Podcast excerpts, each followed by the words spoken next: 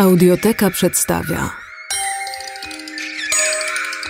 Wojciech Chmielarz i Jakub Ćwiek. Skowyt. Odcinek pierwszy. Reżyseria Piotr Jaworski. Narrator Krzysztof Banaszyk.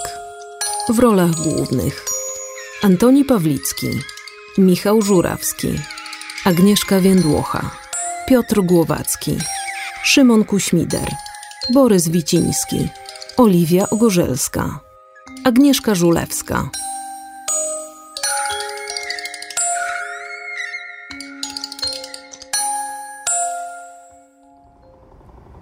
Zawładnęło nią przerażenie. Czysty strach płynął teraz żyłami. Rozpalał mięśnie, wypełniał płuca. Przyćmiewał nawet ból. Spętano ją drutem kolczastym. Ostrze noża raz po raz szarpało jej ciało, ale nie po to, żeby zabić, ale żeby skrzywdzić. I wreszcie ten człowiek. Wbijał w nią kolano, ręką przygniatał do leśnego runa. Pachniał dziwnie, ostro. Starością i jeszcze czymś, czego nie potrafiła zidentyfikować, bo nigdy dotąd tego nie spotkała. Czymś dzikim i pierwotnym. Boisz się. Jego dłoń powędrowała w dół, w stronę klatki piersiowej. Tam, gdzie pod twardymi żebrami mógł poczuć jej bijące jak oszalałe serce. Boisz się. To dobrze. Bardzo dobrze. Odetchnął mocno, a z jego ust wydobyła się mgiełka pary. Sięgnął po chusteczkę i otarł z twarzy krople potu. Uścisk na chwilę zelżał, więc postanowiła skorzystać z okazji. Wierzgnęła z całej siły, wykorzystując do tego cały ciężar swojego 30-kilogramowego ciała. Kurwa! Udało jej się go zrzucić, ale już nie dała rady powstać. Dopadł do niej natychmiast. Uderzył raz i drugi, potem na powrót przycisnął do ziemi. Spokój. Spokój. Raz jeszcze wierzgnęła, jakby ta próba miała przynieść jakiś inny rezultat. Ale on mocno na niej siedział. I nagle, niespodziewanie, położył dłoń na jej szyi i zaczął ją gładzić. Spokój, spokój. Nie chcę tego zrobić. Nie chcę, ale tak trzeba. Rozumiesz? Tak trzeba. Musisz się bać. Musisz się bać. Nie rozumiała ani słowa. Walczyła o każdy oddech. Strzelała ciemnymi, jak otaczająca ich noc, oczami, ale w tej pozycji nie potrafiła dostrzec swojego prześladowcy. Był tylko ciężarem, rozmytym w mroku kształtem, surowym głosem. Krwawiła. I ta krew, lepka, gęsta, wypływała z niej pulsującymi strumieniami. Rozumiała już, że to koniec. Że nie przeżyje dzisiejszej nocy. Zdechnie tutaj, wśród drzew i mchów, z ostrymi igłami sosen wbijającymi się w bok. A jednak walczyła. Pomimo przerażenia, pomimo rozpaczy. Kierowana instynktem, który kazał jej próbować wstać i jeszcze raz rzucić się przed siebie, na ślepo, byle dalej, byle szybciej. Jeszcze nie. Jeszcze nie. W jego dłoni po raz kolejny zalśnił myśliwski nóż. Ostrze zbliżyło się do jej oka. Nie ruszaj się teraz. Wbił nóż, zanim skończył mówić. Zaskowyczała dziko, tak głośno, że musiała ją usłyszeć każda żywa istota w tym lesie. A potem jeszcze głośniej, kiedy przekręcił ostrze. Jesteś dzielna. Bardzo dzielna. Ale musisz się bać. Zakwiliła. Nie rozumiała jego słów, ale nie musiała. Ten ton mówił przecież wszystko. Skazywał ją na cierpienie. Mężczyzna wytarł nóż o rękaw grubej myśliwskiej bluzy. Schował go do pochwy, a z innej kieszeni wyjął kombinerki. Nachylił się nad nią i przeciął krępujący ją drut kolczasty. Przyciskając ciało jedną ręką do ziemi, zaczął się z niego powoli zsuwać, aż wreszcie puścił. Przez sekundę, dwie, nic się nie działo i w jego głowie pojawiła się myśl, że przesadził. Posunął się o krok za daleko i teraz plan spełznie na niczym. Będzie musiał poderżnąć leżącej przed nim istocie gardło w geście spóźnionej litości i poszukać nowej ofiary. Tyle przygotowań, tyle poszukiwań, wszystko poszłoby na marne. Nie był tylko pewien, czy znalazłby w sobie dość siły, żeby zacząć od początku. Ale nagle sarna poderwała się i stanęła na drżących nogach. Przez chwilę miał przed sobą jej zakrwawiony łeb z dziurą w miejscu, gdzie jeszcze niedawno znajdowało się oko. Biegnij! Biegnij! Biegnij! Sarna jakby zrozumiała. Skoczyła do przodu. Odsunął się w ostatniej chwili, bo inaczej by go staranowała. Wątpił, żeby to była próba ataku. Oszołomione zwierzę nie wiedziało, co się wokół niego dzieje. Pozbawione oka prawdopodobnie po prostu go nie zobaczyło. A teraz znikło między drzewami. Mężczyzna kucnął. Zanurzył palce w plamie krwi na ziemi, podniósł je do nosa i mocno się zaciągnął. Strach.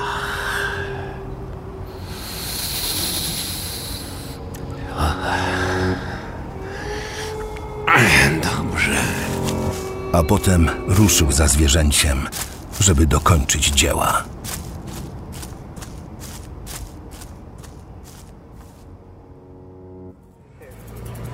Podobno mamy romans. Agata zastygła z kanapką w połowie drogi do półotwartych ust. Muszka, która do tej pory latała wokół niej, teraz wyczuła swoją szansę i usiadła jej na policzku. Dziewczyna zgoniła ją gwałtownym ruchem ręki i skrzywiła się zniesmaczona. Kto tak powiedział? Znasz Dorotę od grafiki? Czarną, no jasne, przecież pracujemy prawie biurko w biurko. No więc dzisiaj przez przypadek podsłuchałem, jak rozmawia z Miłkiem ze sprzedaży.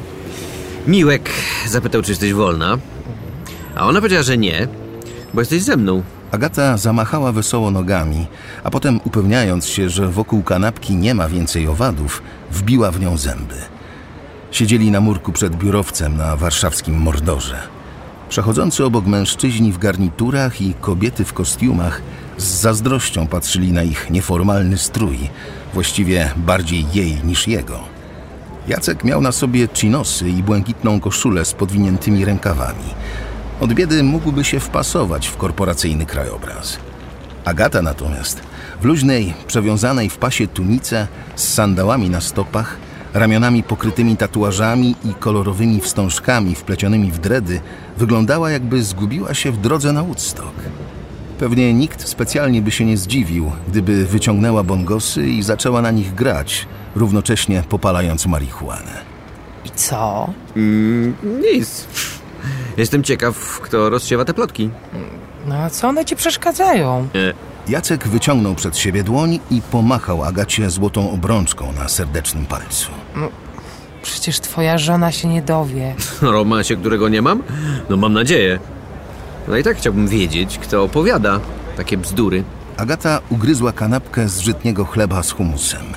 Przeżyła starannie, potem sięgnęła do płóciennej torby, która leżała tuż obok i wyjęła z niej bidon z wodą. Wypiła zachłannie 2 łyki. U nich w biurze była klimatyzacja, ale po wyjściu na zewnątrz czuli się tak, jakby nagle znaleźli się w Dubaju. Fale gorąca odbijały się od betonowych ulic i szklanych ścian biurowców, po czym uderzały w nich z siłą drogowego walca. Ja. Słucham? Ja zaczęłam tę plotkę. Powiedziałam Czarnej, że ze sobą sypiamy, bo wiedziałam, że rozpuści to dalej. I jak widać, nie myliłam się. Teraz pewnie wie już o tym całe biuro.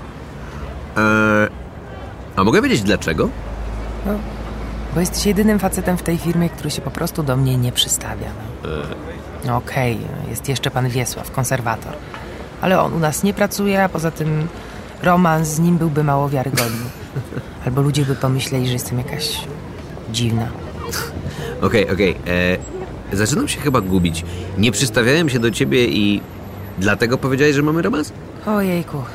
No od kiedy tu pracuję nie ma tygodnia, żeby jakiś palant nie próbował mnie wyrywać. No, ci bardziej kulturalni proponują kino, reszta szybki seks w przerwie.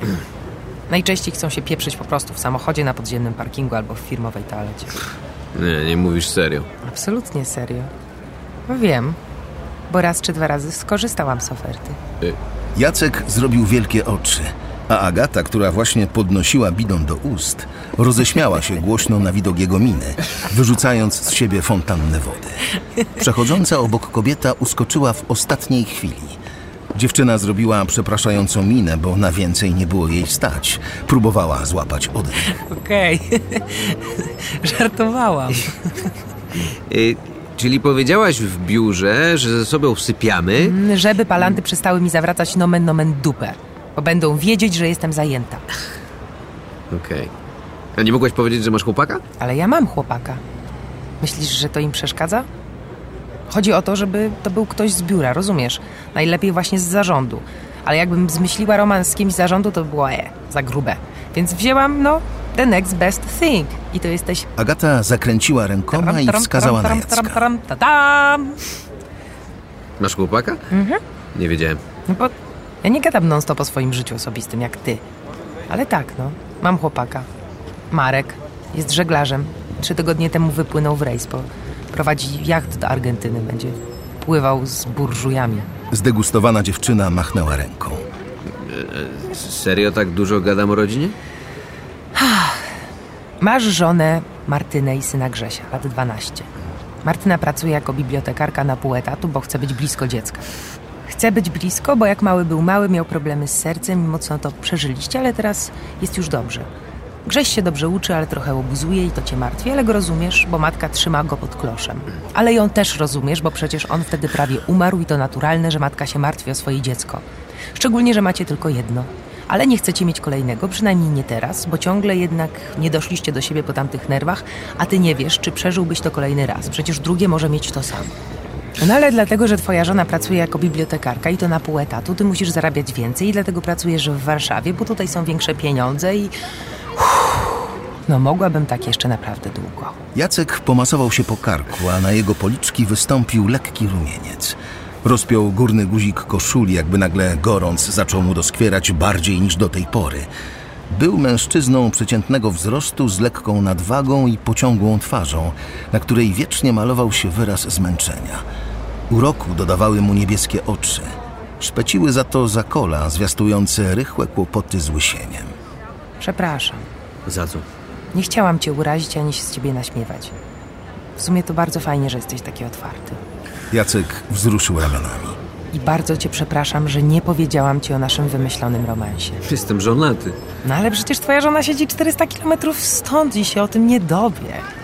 A poza tym przecież nie mamy żadnego romansu. Ale chodzi o to, co sobie pomyślał o mnie inni. Przyjeżdża facet do Warszawy i natychmiast znajduje sobie dupę. Przepraszam, laskę na boku. No i przestań. Większość z tych palantów, którzy mnie wyrywają, ma żony i mieszka w Warszawie, tutaj, na miejscu. Wiesz co?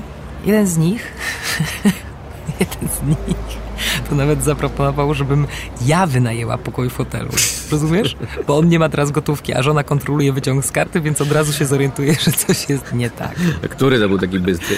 Powiem ci w poniedziałek. Jacek pokiwał głową, jakby usłyszał dokładnie to, czego się spodziewał. Jest okej? Co jest okej? Czy między nami jest okej? Lubię cię, Jacek. Nie chciałabym stracić fałszywego kochanka z tak banalnego powodu, jak fałszywy romans, rozumiesz? Skrzywił się i podrapał po karku. Serio, lubię cię. Jesteś jednym z niewielu normalnych facetów w tej firmie, przepraszam. Po prostu dziwnie się z tym czuję. Nigdy nie zdradzałem żony na niby. To dla mnie zupełnie nowe doświadczenie. Zbierasz się już? Mhm. Przede mną długa droga. Jak dajesz radę z życiem na 2 domy? Nie jest łatwo. 4 dni tutaj, praca do oporu, potem 3 dni tam. Ale mam wrażenie, że nie jestem na 100% ani tu, ani tam. Nie myśleliście, żeby przenieść się wszyscy tutaj? Co mógłbym nam załatwić w Warszawie? 50 metrów na blokowisku? Daj spokój.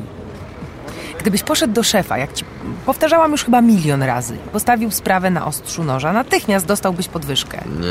Jacek, nie ma nikogo lepszego w tej firmie. Nikt tak kurwa nie trafia w trendy jak ty. Jakbyś miał jakiś 6 zmysł. I co? Dostałbym podwyżkę i byłoby mnie stać na 70 metrów. Wielka mi różnica. Tam mamy dom, 150 metrów, 500 metrów ogródka. Spokój, cisza, wolne tempo życia. Dla Grzesia to lepiej. Dla Martyny chyba też. Ona by się tutaj nie odnalazła. Ciężko jest, ale jeszcze trochę tak pożyjemy i potem zobaczymy, co dalej. I jak przede wszystkim ułożą się kwestie finansowe. No a w Opolu nie mógłbyś sobie jakiejś roboty znaleźć? Tak dobrze płatnej? Nie. Przez chwilę jeszcze stali. Agata dojadała swoją kanapkę, a Jacek poszedł do pobliskiej kawiarni, kupił kawę i wypił w towarzystwie koleżanki. Potem pożegnali się uściskiem, a mężczyzna poszedł do garażu podziemnego. Korzystał z niego raz w tygodniu dzięki uprzejmości wiceprezesa firmy, który na ten jeden dzień udostępniał mu swoje miejsce.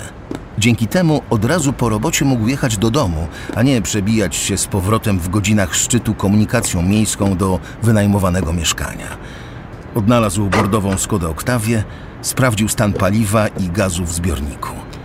Powinno mu wystarczyć na całą trasę. Wyjął telefon, napisał SMS-a do Martyny, że wraca i podał orientacyjną godzinę przyjazdu, by się nie martwiła. Włączył muzykę i uruchomił silnik. Przez chwilę tak siedział, z dłońmi zaciśniętymi na kierownicy. Coś nie dawało mu spokoju. Nieprzyjemne, bolesne przeczucie, takie jak wtedy, kiedy... Potrząsnął głową. Sięgnął po komórkę.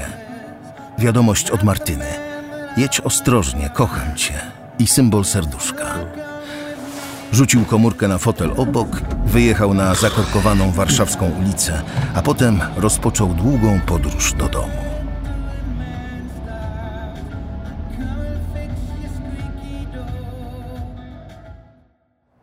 Ciemnowłosa sekretarka przyglądała mu się z pełnym dystansu i rezerwy uśmiechem. Tak samo się uśmiechała, kiedy ją poznał i wtedy, kiedy ją rżnął. A także wtedy, gdy wymykała się nad ranem, a on udawał, że ciągle śpi. I wreszcie teraz. Jakby ktoś wyrył ten uśmiech dłutem na jej twarzy. Marcinowi zrobiło się z tego powodu trochę nieswojo. Pomyślał, że kobieta powinna jednak jakoś zareagować na jego widok. Mrugnąć porozumiewawczo, dając znać, że pamięta ich wspólną noc. Albo warknąć coś ze złością w głosie. A ona zachowywała się, jakby widziała go po raz pierwszy. Nie ignorowała, bo ignorowanie kogoś wynika przecież z jakiejś emocji, a tutaj tylko dystans i rezerwa. Jakby była doskonale zaprogramowanym robotem. I jak tam? Miał nadzieję, że rozpocznie w ten sposób jakąś rozmowę, jakąkolwiek. O pogodzie, rodzinie, miasteczku, w którym mieszkali i nielicznych rozrywkach, które oferowało. Burmistrz już za chwilę pana przyjmie. Drażniła go. Zastanawiał się przez moment, czy robi to specjalnie, ale jednak nie. Nie było w jej zachowaniu żadnej złośliwości, ani żadnego innego uczucia, jeśli już o to chodzi. Otwierał usta, żeby podjąć kolejną próbę nawiązania kontaktu z tą przedziwną kobietą, gdy zadzwonił stacjonarny telefon na biurku, a ona błyskawicznie podniosła słuchawkę. Tak, panie burmistrzu? Oczywiście. Już się robi. Już można. Podziękował skinieniem głowy. Minął biurko, podszedł do drzwi i w tym momencie poczuł jej spojrzenie wbijające się w jego plecy. Pełne złości i żalu. Zerknął szybko przez ramię, ale czekało go rozczarowanie. Uśmiechała się tylko. Z dystansem i rezerwą. Ciągle w ten sam niepokojący, dziwaczny sposób. Nacisnął klamkę i wszedł do gabinetu. Był on urządzony tak nowocześnie, jak tylko to było możliwe w zabytkowym wnętrzu ratusza. Jasne ściany, proste meble, żadnych ciężkich, złoconych, barokowych ozdób, w których tak lubowali się poprzednicy burmistrza. Nawet godło państwowe, herb miasta i krzyż udało się tak zawiesić, że nie rzucały się w oczy i nie psuły efektu. Łukasz Kalisz miał 40 lat i ledwo to było po nim widać. Wyprostowany, wysportowany. W białej koszuli z niedbale rozpiętym górnym guzikiem. Blondyn o bystrym spojrzeniu i całorocznej, lekkiej opaleniźnie. Pozował na jednego z tych młodych zdolnych, których teraz tyle narobiło się w polityce. Marcina dziwiło, że tak wiele osób dało się na to nabrać i zapomniało, kim naprawdę był Kalisz. Nawet swoje hasło wyborcze „Wybierzmy przyszłość” ukradł z kampanii Kwaśniewskiego z 1995 roku. Chociaż w sumie nic dziwnego, że zadziałało. Byli w końcu 20 lat za resztą kraju, co zresztą dotyczyło także i samego Marcina. Prowadził lokalny portal internetowy. Coś, co może 2 dekady wcześniej było dobrym pomysłem, a teraz coraz gorzej sprawdzało się nawet jako słup ogłoszeniowy, bo mieszkańcy woleli wrzucać oferty na OLX-a. Na widok Marcina burmistrz zamknął laptopa i podniósł się z miejsca. Podszedł do dziennikarza, uścisnął mu rękę, po czym wskazał na fotel przed biurkiem. Chcesz coś do picia? Kawy, herbaty, wody? Twój poprzednik zawsze proponował też coś mocniejszego. Mój poprzednik także z tego powodu przegrał wybory. Chcesz coś? Marcin pokręcił przecząco głową. Kalisz zajął więc miejsce obok dziennikarza, tak że obaj siedzieli teraz przed biurkiem. Tym też się różnił od starego burmistrza, który w takich chwilach lubił chować się za masywnym blatem dębowego mebla. Swoją drogą ciekawe, co się z nim stało. Taki antyk na pewno dało się opchnąć za dobrą cenę. Czemu zawdzięczam ten zaszczyt, że sam burmistrz chce ze mną porozmawiać? Chodzi o pytania, które przysłałeś. Które pytania? Rżnął głupa. Doskonale wiedział, dlaczego dostał telefon z ratusza i dlaczego w trybie pilnym zaproszono go na spotkanie z burmistrzem. Dokładnie takiego efektu oczekiwał, wysyłając rano maila. Chociaż nie spodziewał się, że urząd zareaguje tak szybko.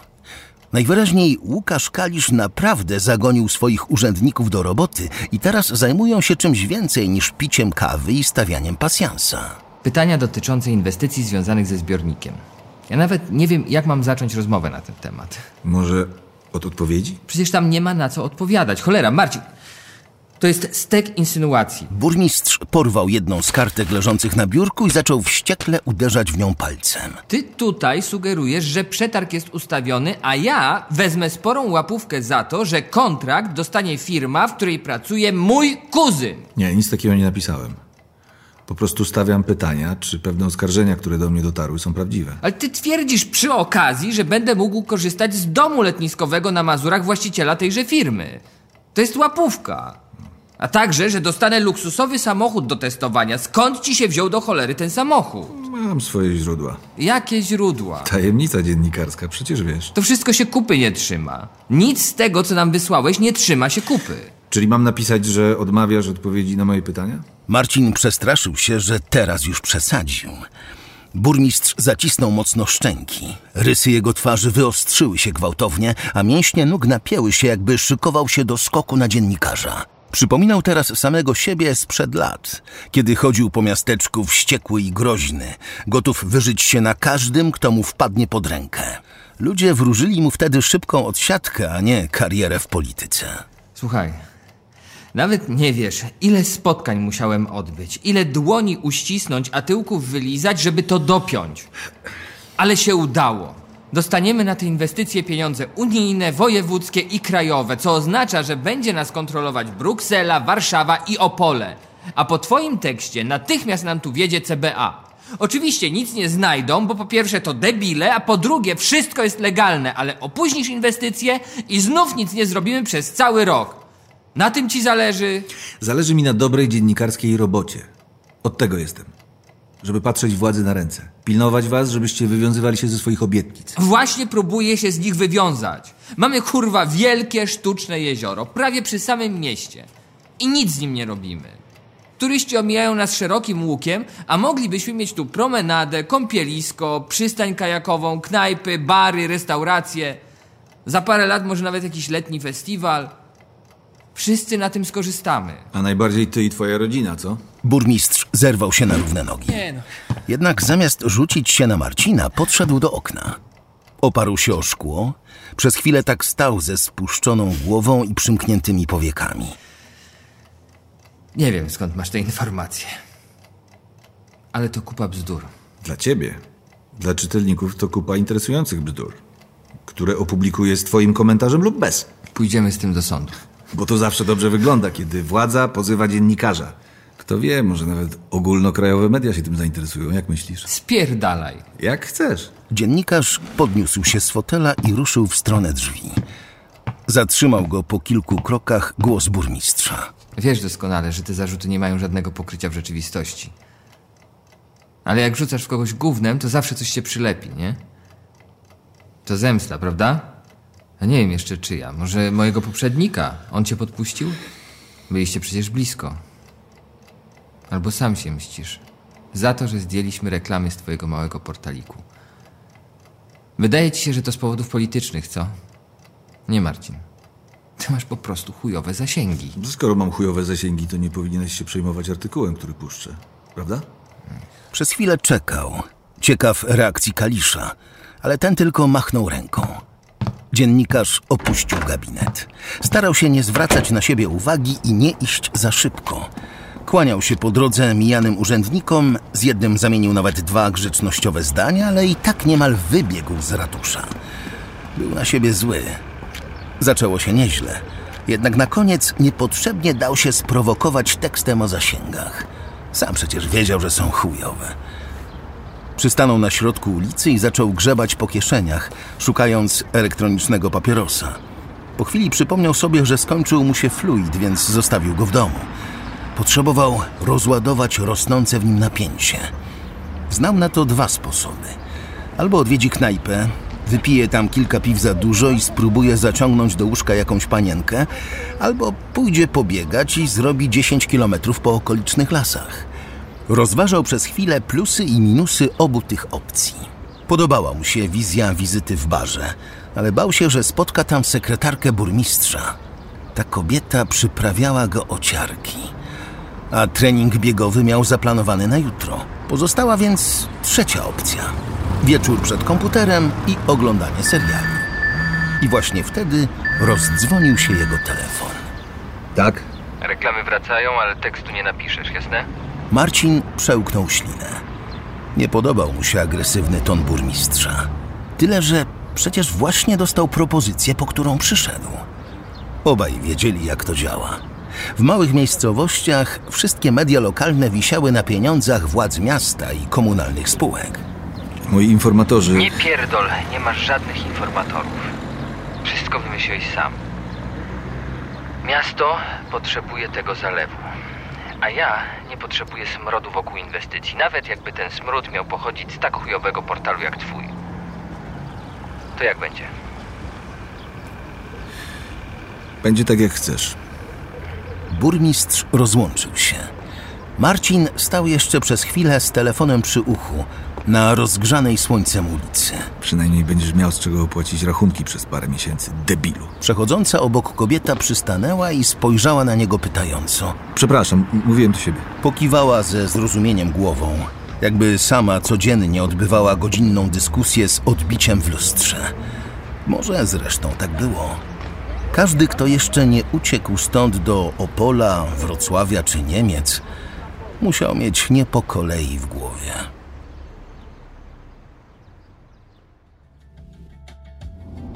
Jacek wolał jeździć zimą. Zmrok zapadał wtedy wcześniej, powietrze w miejscowościach śmierdziało palonymi śmieciami, ale prowadziło mu się łatwiej, a droga mijała szybciej. Latem ciepłe powietrze oblepiało go jak kajmakowa masa. Klimatyzację miał ustawioną na maksa, więc albo z nią było coś nie tak, albo z nim, bo ciągle się pocił. Do tego trudniej mu było zachować koncentrację. Tego najbardziej nie lubił w długich powrotach do domu. Momentu, kiedy mniej lub bardziej świadomie przełączał się w tryb automatycznego pilota, a umysł wykorzystywał uwolnione nagle zasoby i podsuwał mu przed oczy dziwne myśli, obrazy i uczucia. Inni kierowcy bali się pijaków za kółkami, pędzących na złamanie karku i łamiących wszystkie przepisy przedstawicieli handlowych, wybiegających na ulicę dzieciaków. On bał się tego, co zobaczy. Dlatego, kiedy prowadził, nieustannie gadał. Zmuszał się do umysłowego wysiłku. Sam sobie piczował przygotowywane przez firmę kampanie reklamowe. Krytykował własne pomysły. Opowiadał różne historyjki, a w najgorszym wypadku głośno śpiewał. Wszystko po to, żeby nie stracić koncentracji. Nie pozwolić na to, by umysł spłatał mu kolejnego figla. A gdyby tak kampania skrosowana z Tinderem? Coś jak... Może stosuje... Kiedyś bał się, że jest chory. Że gdzieś tam pod czaszką rośnie sobie nieoperowalny guz lub tętniak, czeka tylko na okazję, żeby pęknąć i zabić go w gwałtownym, niespodziewanym ataku.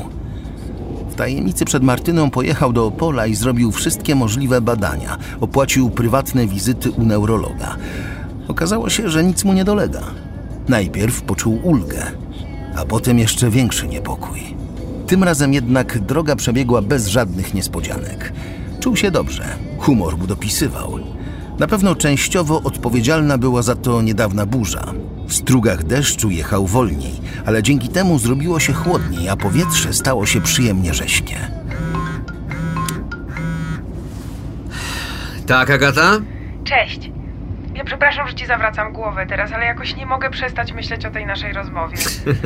Powinnam cię poprosić o zgodę, no. Zanim cię wrobiłam w tę durną plotkę, ale naprawdę miałam tak dosyć tych kurwa biurowych, kasanowych... Jasne, rozumiem. No i teraz myślę, wiesz, jak mogę ci to wynagrodzić?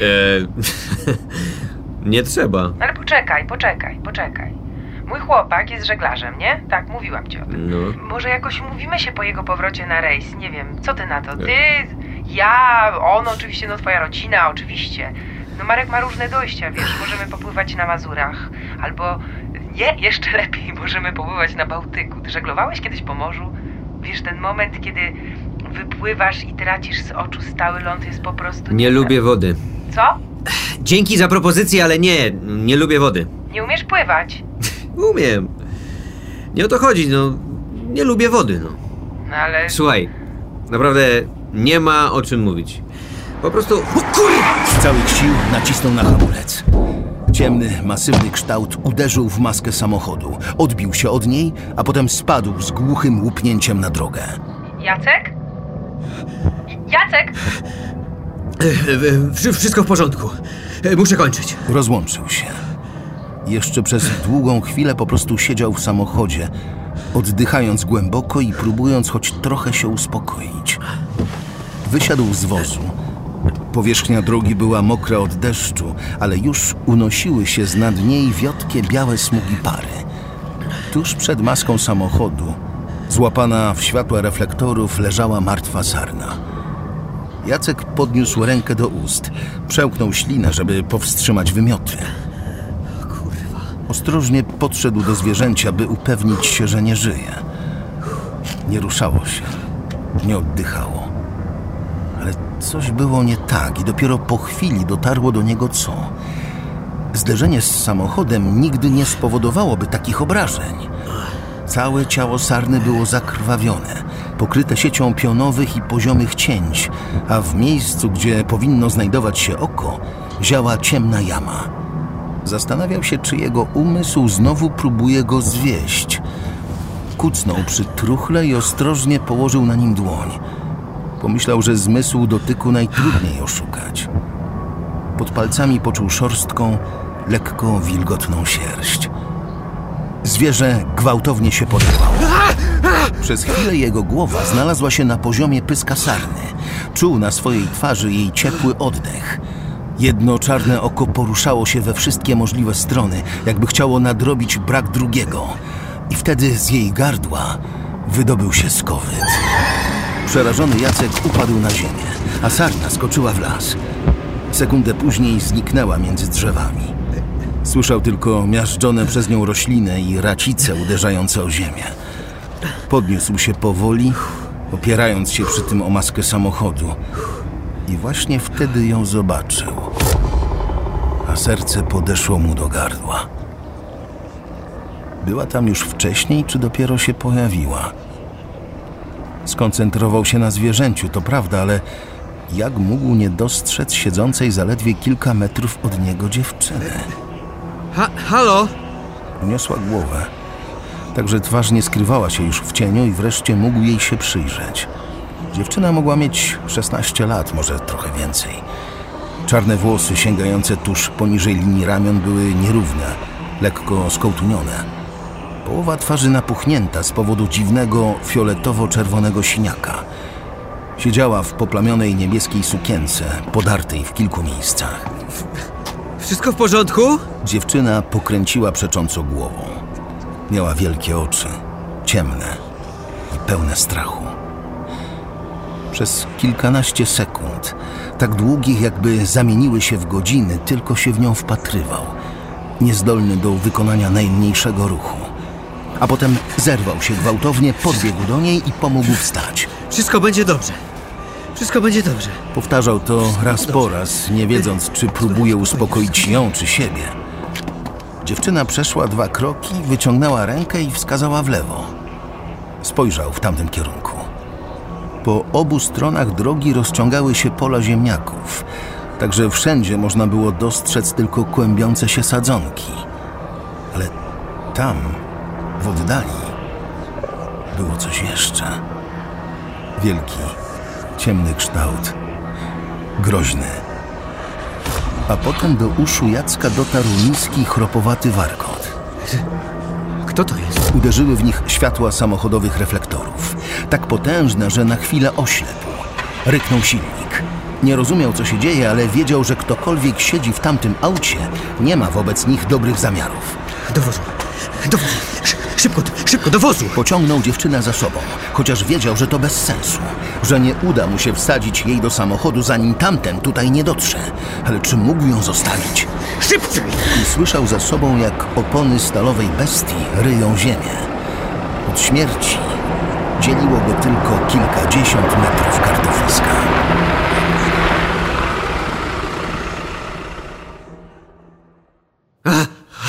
Leżał w łóżku. Zaciskał dłonie na pościeli. Obok spała Martyna, tak jak zawsze z nosem schowanym pod kołdrą, ale z odkrytymi nogami. Były gołe i dostrzegał na nich delikatny meszek. Krzyczał. Wydawało mu się, że tak. W uszach wciąż dźwięczał mu jego własny głos, a jednak nie obudził Martyny. Miała lekki sen, co wiązało się z chorobą Grzesia.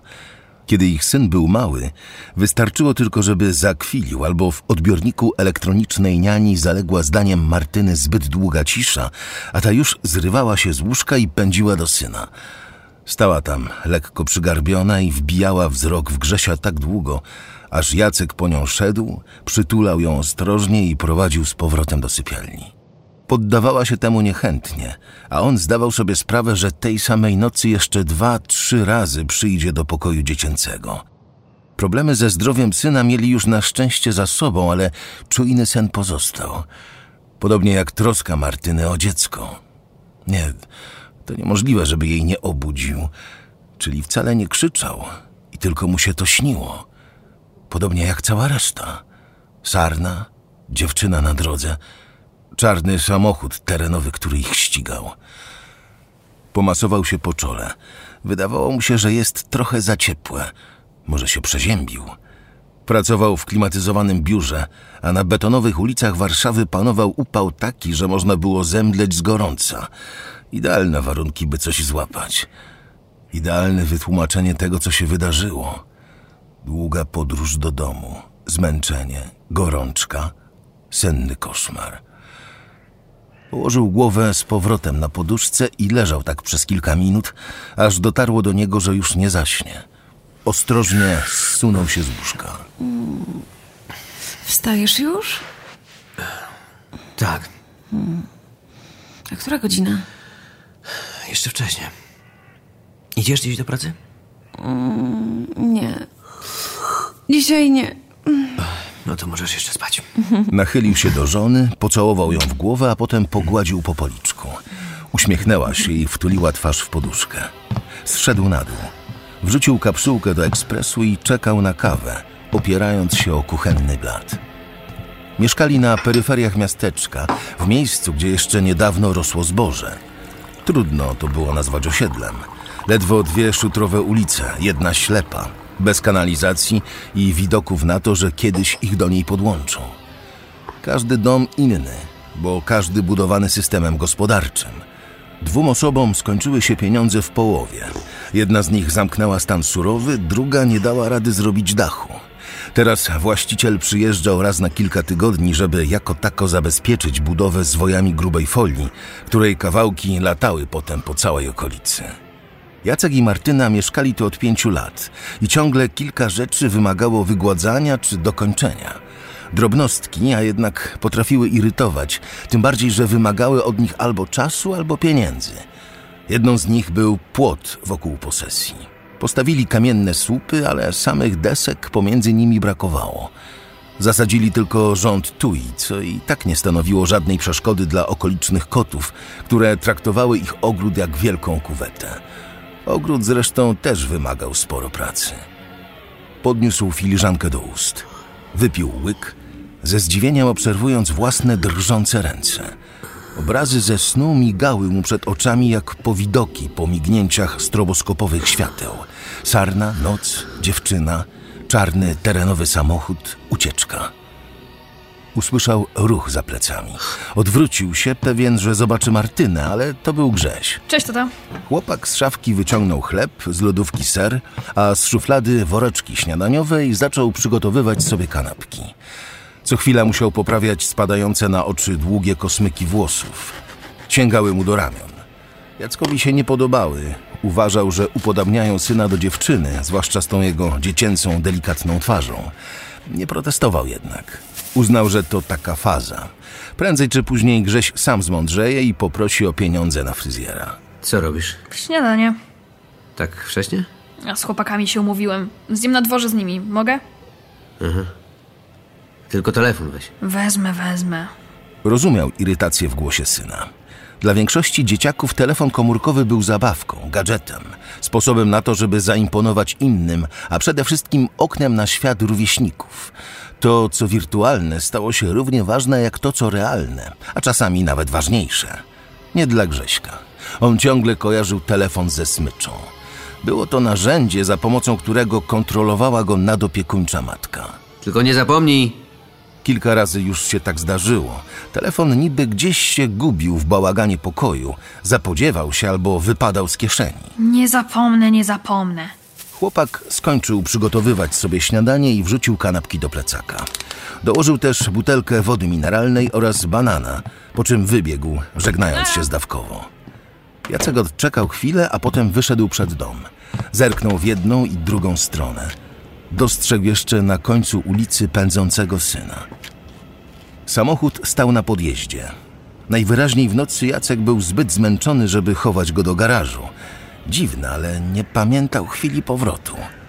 Zmarszczył brwi. Przypomniał sobie rozmowę z Agatą. Zapraszała go z rodziną na rejs ze swoim chłopakiem.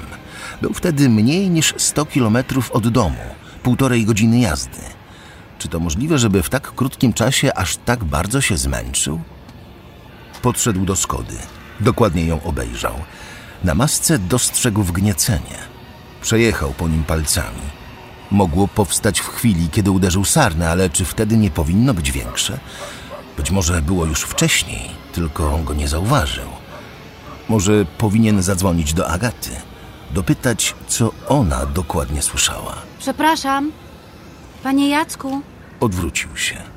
Pomiędzy tujami dostrzegł głowę sąsiadki, 50-letniej pani Ani, lekarki pediatrii, która przez pewien czas zajmowała się Grzesiem i matki Krzyśka.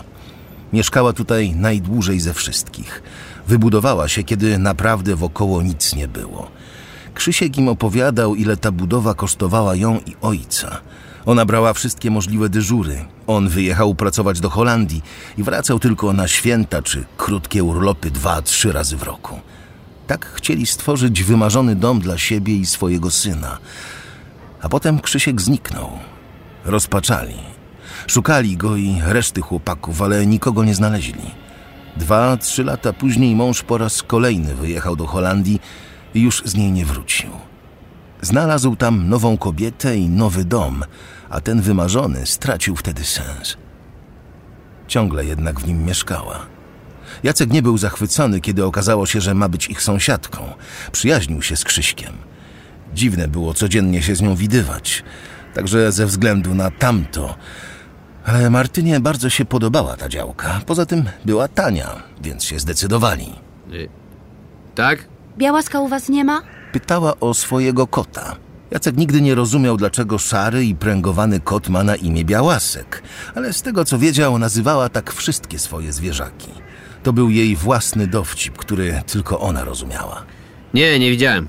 Bo wołam go i wołam, a on się nie zjawia. Włóczy się gdzieś pewnie.